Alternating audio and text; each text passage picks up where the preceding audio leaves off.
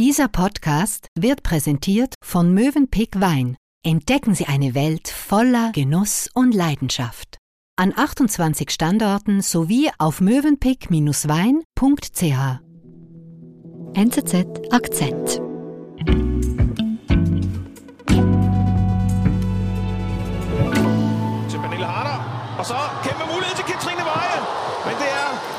Wir sind im Jahr 2017. Dänemark spielt den Final der Frauen-EM im Fußball. Viertelfinal gegen den großen Favoriten Deutschland. Die Dänen liegen 1-0 zurück. Und da mit einem wuchtigen Kopfball trifft der Stürmerstar Nadia Nadim die Nummer 9 und leitet den Sieg der Dänen ein.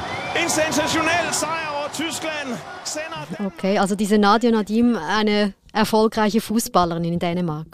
Genau, sie ist zu diesem Zeitpunkt schon einer der Stars der dänischen Fußballerin und im gleichen Jahr wird sie auch zur Dänin des Jahres gewählt. Ursprünglich kommt sie aber auf, aus äh, Afghanistan und heute engagiert sie sich auch für die FIFA, für die WM in Katar, was einige Widersprüche provoziert. Was geschieht, wenn ein internationaler Superstar mit afghanischen Wurzeln sich für die umstrittene WM in Katar engagiert? Nils Anner erzählt es uns. Nils, du hast gesagt, Nadja kommt ursprünglich aus Afghanistan. Wo beginnt denn ihre Geschichte jetzt aber in Dänemark? Nadia kam im Jahr 2000 als zwölfjähriges Flüchtlingskind aus Afghanistan nach Dänemark. Ihr Vater war von den Taliban dort ermordet worden. Er war General in der Armee. Und die Familie landet jetzt in einem Asylzentrum, was für sie ein guter Ort ist, ein sicherer Ort. Und vor allem ist da ein Fußballclub in der Nähe. Nach der Schule gehen die Kinder dorthin und schauen zu. Und zum ersten Mal sieht Nadia Mädchen Fußball spielen. Das war ein Afghanistan undenkbar. Und sie ist total fasziniert. Immer wieder gehen sie zu diesem Fußballfeld. Sie finden einen Ball, der irgendwie über den Zaun geflogen ist, schaffen es, den aufzupumpen. Und zum ersten Mal hat sie einen richtigen Ball, einen harten Ball, mit dem man dribbeln und schießen kann. Es ist ein bisschen wie Weihnachten, beschreibt sie es später. Hm, schön. Und wie geht es dann weiter mit ihr? Sie beginnt zu üben, trainieren, verbissen wie eine Besessene und irgendwann hat sie den Mut, den Trainer zu fragen, ob sie mitspielen darf. Sie darf und so beginnt ein Fußballmärchen. Denn das talentierte Mädchen spielt sich nicht nur in diesem Club, sondern auch in weiteren Clubs durch die Ränge, wird erfolgreich, setzt sich durch, bis sie schließlich 2008 zum ersten Mal in der Nationalmannschaft spielt. Okay, das heißt also, sie ist wirklich angekommen in Dänemark und fühlt sie sich auch wohl in ihrer neuen Heimat. Sie fühlt sich wohl, auch wenn sie in einer anderen Welt ist. Sie lebt mit der Familie immer noch in einem afghanischen Milieu, in dem Mädchen sich möglichst anpassen sollen. Aber sie bricht auf. Sie hat viele dänische Freunde, lernt die Sprache, sie lernt die dänische Kultur kennen. Einmal hat sie gesagt, das war ein Schock, als man nach dem Training zum ersten Mal duschen ging und alle nackt waren. Hm. Aber sie akzeptiert das und sagt, so ist es jetzt in Dänemark und so ist jetzt mein Leben. Also man kann fast sagen, besser integriert kann man fast nicht sein. Nein, sie ist tatsächlich ein Idealbeispiel für Integration in Dänemark und sie wird sogar 2017 Dänin des Jahres.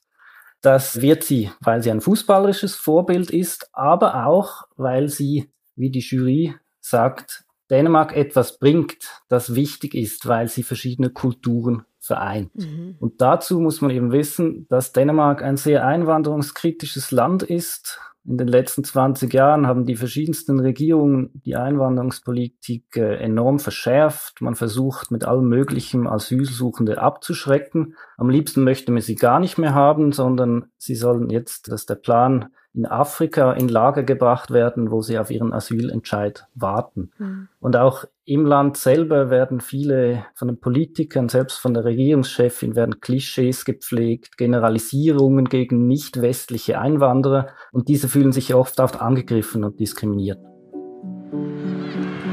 Jim, deep ball, Nadia! And Nadia Nadim scores against her former club. She is the heartbeat of this team that boxed wie ist denn die Fußballkarriere weitergegangen von Nadja, nachdem sie 2008 eben begonnen hat, für die dänische Nationalmannschaft zu spielen? Sie geht irgendwann ins Ausland, zunächst in die USA, Später spielt sie bei Manchester City, bei Paris Saint-Germain, also in den großen Clubs, wo sie wirklich Erfolg hat, Meisterschaften gewinnt, wird mehrfach zur Spielerin des Jahres gewählt. Also sie gehört zu den ganz großen internationalen Fußballerinnen. It's Nadia Nadim, her first goal for Racing Louisville. Und gleichzeitig studiert sie Medizin mhm. und sie schließt im Januar, Januar 2022 das Studium auch ab. Das ist schon beeindruckend. Also sie ist Profifußballerin und nebenbei macht sie ein Medizinstudium und ist jetzt Ärztin. Also wirklich eine beispielhafte Erfolgsgeschichte. Wie ist es dann mit Nadja weitergegangen? Ja, das wird auch von sehr vielen bewundert, dieser Drive und das Selbstvertrauen und wie sie ihre Ziele verfolgt, ohne sich davon abzubringen. Sie sagt dazu auch, es sei ihr wichtig, dass sie das als afghanische Frau erreichen kann. Sie sagte mal wörtlich, ich bin stolz darauf, alles das zu tun, was die Taliban verbieten. Mhm. Gleichzeitig wird sie Werbeträgerin, verdient Geld mit Sponsoring, wird auch so eine bekannte Größe in den sozialen Netzwerken. Und dann vor einem halben Jahr tritt sie zum ersten Mal mit Katar in Verbindung auf. Okay, was ist denn da genau geschehen? Wie aus dem Nichts fast ist Nadia Nadim zusammen mit David Beckham in Katar an einem kleinen Turnier aufgetreten. Sie hat dort ein Flüchtlingslager besucht und dann ein Video davon in den sozialen Medien gepostet. You leave everything behind and then you come somewhere where you have to start from scratch. So definitely know how it feels. Indem sie erzählt, wie toll das alles ist in Katar, wie die WM, die Pläne das Land verändern. The facilities are obviously top class, so new everything, just because it's been also built for the World Cup. So you couldn't ask for anything better. Und sie sagt, hier zu sein, habe der Glaube an Menschlichkeit in ihr neu erweckt watching this and seeing everything, it kind of makes you believe in humanity again. It's very, very touching to meet all these like amazing young kids. Nils, das klingt jetzt irgendwie ein bisschen widersprüchlich, weil Katar ist ja jetzt im Rahmen der WM eher negativ in den Schlagzeilen wegen Menschenrechtsverletzungen. Das ist absolut so. Diese WM wurde von Anfang an kritisiert, die Vergabe wurde kritisiert. Dann aber vor allem während dem Bau der Stadien wurde die Ausbeutung der Migrantenarbeiter kritisiert. Es gab Tausende von Toten unter den Bauarbeitern. Ja. Und Katar ist einfach auch kein Land, das irgendwie für Arbeitsrechte, Rechte von Homosexuellen oder Frauenrechte eintritt. Mhm. Very positive about what's happening here and also grateful. Und Nadia tritt jetzt hier in Videos auf und wirbt für das Image von Katar. Genau, und es blieb nicht bei diesem Video, sondern einige Monate später hat sie bekannt gemacht, dass sie nun sogar Botschafterin für die WM in Katar wird. Okay, und was, was hat denn das ausgelöst?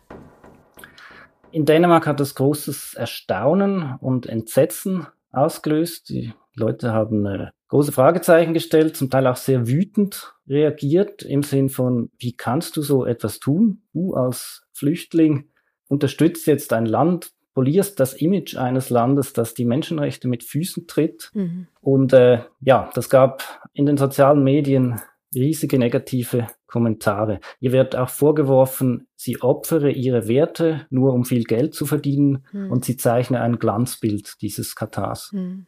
Okay, und wie sieht denn das aber die Fußball-Community? Also haben die mehr Verständnis dafür, dass sie für die Fußball-WM in Katar wirbt? In Dänemark gar nicht.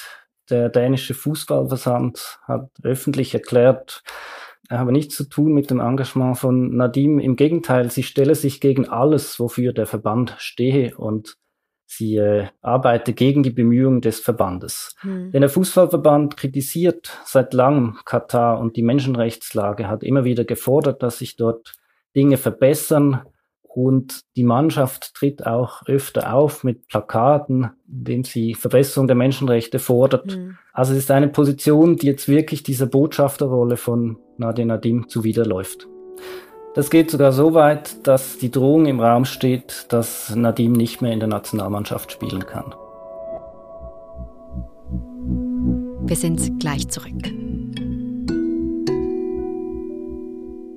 Genuss für Gaumen und Ohren. Im Mövenpick Podcast Weinfach wird degustiert, diskutiert und philosophiert. Über Wein und alles, was dazugehört. Genießen Sie einen bunten Mix an Anekdoten, Geschichten und Hintergrundwissen zum Thema Wein, manchmal auch mit einem Augenzwinkern. Alle Episoden finden Sie auf den bekannten Podcast-Plattformen oder auf mövenpick-wein.ch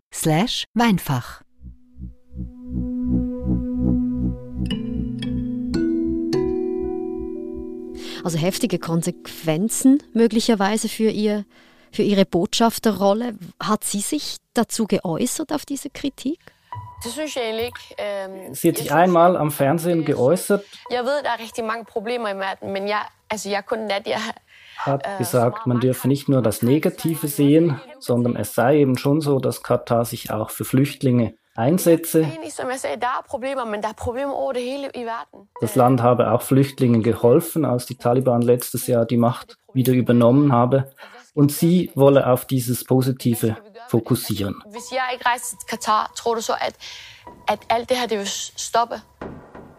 Okay. Und, und haben diese Argumente überzeugt? Also hat das die Empörung in Dänemark ein bisschen gelindert? Das hat sie nicht. Man nimmt es ihr nicht richtig ab. Man sieht nach wie vor diese Widersprüche, auch deshalb, weil Nadia Nadim hat nie Katar kritisiert wegen der Menschenrechtslage, wegen der Rechte zu den Frauen. Dazu sagt sie einfach nichts. Mhm. Und irgendwann wurde es ihr zu bunt. Da hat sie auf Twitter kurz und bündig mitgeteilt, sie habe genug und sie wolle nicht mehr mit den Medien sprechen. Es sei ihr total egal, was man über sie schreibe. Und sie schließt den Tweet mit einem Stinkefinger ab. Okay. Also da hat sich Nadia als afghanisches Flüchtlingskind hochgekämpft zum dänischen Superstar und ist jetzt mit diesem Engagement für Katar eigentlich am Boden. Ja, man kann sagen, sie ist zur Hassfigur geworden in Dänemark und das nicht nur unter Fußballfans. Die Enttäuschung ist riesig, weil das Integrationswunderkind nicht mehr mitspielt. Mhm. Jetzt aber, Nils, muss man nicht sagen, dass die ganze Debatte auch etwas ähm, sage jetzt, Verlogenes hat, weil die Kritik an Katar ist da und trotzdem machen ja alle mit. Auch andere Superstars werben für die WM und jetzt hackt man halt einfach auf Nadja rum, einer Frau mit Migrationshintergrund.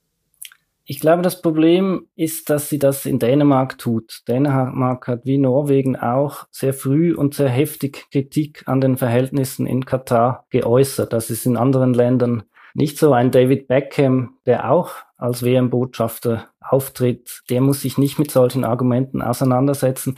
Aber weil sie sich gegen den dänischen Verband stellt und die Öffentlichkeit hier, die eben so kritisch aufgeladen ist, bekommt sie ein großes Problem. Aber Dänemark kritisiert zwar, spielt ja aber bei der WM in Katar trotzdem mit. Das stimmt, das ist auch Thema in der öffentlichen Debatte, ob man das soll. Man hat entschieden, man spielt mit, man ist einfach sehr kritisch, man fordert Verbesserungen und das, was Nadim macht, geht eben noch einen Schritt weiter. Sie wirbt für diese WM, sie streicht das Positive hervor und sagt, wie toll dass das alles ist. Das Problem für Nadim ist ihre Biografie und dass sie sich für die Integration engagiert hat, auch immer gesagt hat, ihre Vergangenheit als Flüchtling hat sie geprägt, sie hat sich eingesetzt und dann das Engagement gleichzeitig für Katar. Das geht nicht auf. Hm. Was geschieht denn jetzt mit Nadia? Was meinst du? Es ist die große Frage, die Frage nach der Nationalmannschaft. Wenn sie da wirklich nicht mehr berücksichtigt wird, wird das auch für ihre Fußballkarriere ein Problem. Es gibt Leute, die sagen, vielleicht ist sie bereit, sich zu lösen von Dänemark. Vielleicht will sie ein internationales Publikum erreichen, Sie ist in den USA. Sie hat auch gesagt, sie liebt es, wie, wie dort die Begeisterung für den Sport ist und man nicht die ganze Zeit Kritik übt an den Leuten. Vielleicht möchte sie diese internationale Vermarktung, wie sie eben einen David Beckham genießt, auch für sich in Anspruch nehmen.